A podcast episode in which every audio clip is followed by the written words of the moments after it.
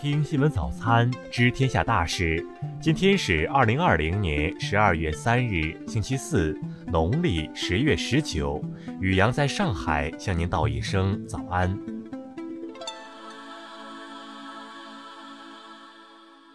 先来关注头条新闻，怕拜登追究，特朗普考虑提前赦免子女。据《纽约时报》当地时间一日报道，两名知情人士称。现任美国总统特朗普已与顾问们商讨，是否要提前赦免自己的子女、女婿和私人律师朱利安尼。据悉，特朗普在上周曾与朱利安尼讨论了赦免他的事宜。特朗普向顾问们表示，他担心拜登政府司法部可能会追究调查他五个孩子中年龄最大的三个。及小特朗普、埃里克和伊万卡，以及伊万卡的丈夫白宫高级顾问库什纳。据报道，小特朗普此前曾因通俄门接受调查，但从未受到指控。库什纳则曾向联邦当局提供了与外国人联系的虚假信息，但特朗普仍给予了他安全许可。目前尚不清楚埃里克和伊万卡会涉及哪些潜在犯罪，但曼哈顿地区检察官正调查伊万卡与特朗普集团逃税嫌疑的关联。再来关注国内新闻。国务院扶贫办昨日指出，当前全国八百三十二个国家贫困县已经全部脱贫摘帽，剩余的贫困人口正在履行退出程序。从目前的情况看，到年底前，到年底所有贫困人口将全部退出。财政部昨日表示，二零一六年至二零二零年，中央财政累计安排补助地方专项扶贫资金五千三百零五亿元，连续五年每年新增二百亿元。国家航天局消息，北京时间二日四时五十三分，探月工程嫦娥五号着陆器和上升器组合体完成了月球钻取采样及封装。农业农村部昨日表示，一些农村地区红白喜事盲目攀比、大操大办、天价彩礼等问题得到了有效遏制，很多地方红白喜事的操办支出降低到五分之一或六分之一，得到了广大农民的支持和拥护，也塑造了文明乡风。教育部昨日透露，二零一九年国家财政性教育经费支出首次突破四万亿元，年均增长百分之八点二，占 GDP 比例为百分之四点零四，连续第八年保持在百分之四以上。中科院昨日召开会议，要求各级办刊主体要深刻认识科技期刊发展面临的新形势、新任务，坚持正确办刊方向和宗旨。坚持正确舆论导向和出版方向，不断推动科技期刊高质量发展。昨日，A 股三大股指盘中涨跌不一，沪指一度涨至三千四百六十五点七三点，突破今年七月留下的三千四百五十八点七九点阶段高点，创二十一个月新高。香港特区政府二日强烈反驳美国美中经济与安全审议委员会发表的报告，坚决反对其在香港章节中做出的无理攻击和不实指控。再来关注国际新闻，美国司法部长一日在接受采访时表示，该部未发现可能影响大选结果的大规模舞弊行为。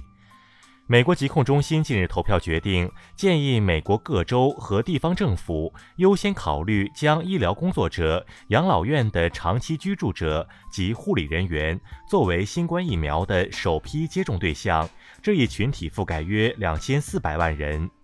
数据显示，美国感恩节假期迎来自疫情爆发以来最大规模航空客流。十一月二十九日，航空客运量接近一百二十万人次。当地时间十一月三十日，世贸组织上诉机构最后一位法官任期到期。自此，由于美国的阻挠，该机构当前出现了无法官在任的局面。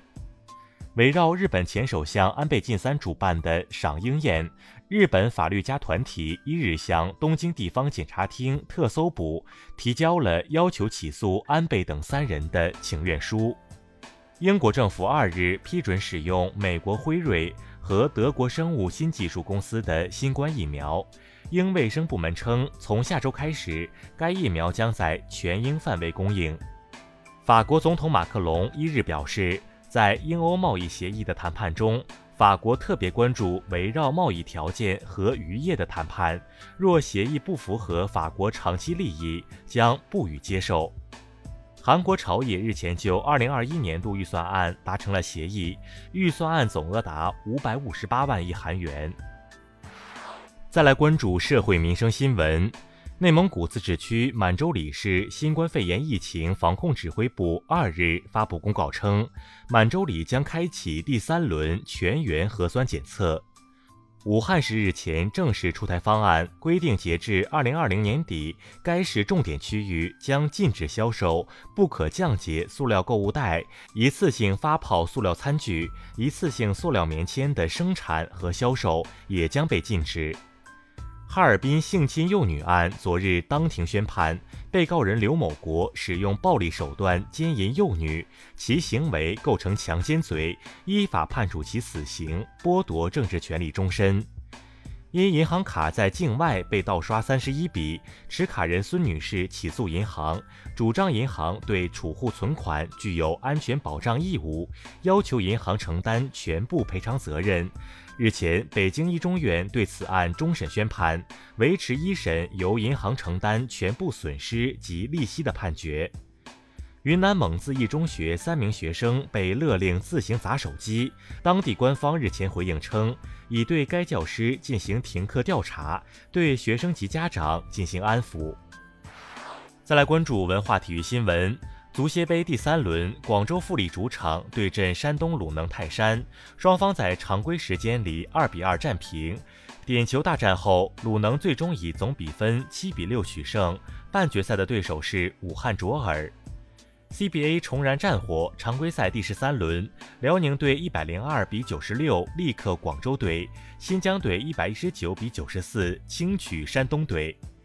近期，澳大利亚科学家在不足两周的时间内，对宇宙进行了一次大型观测，测绘了三百万个星系，其中包括大约一百万个此前从未见过的星系。《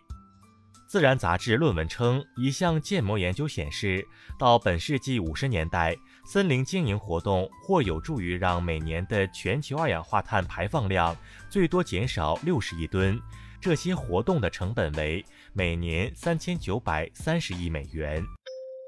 以上就是今天新闻早餐的全部内容。如果您觉得节目不错，请点击再看按钮。咱们明天不见不散。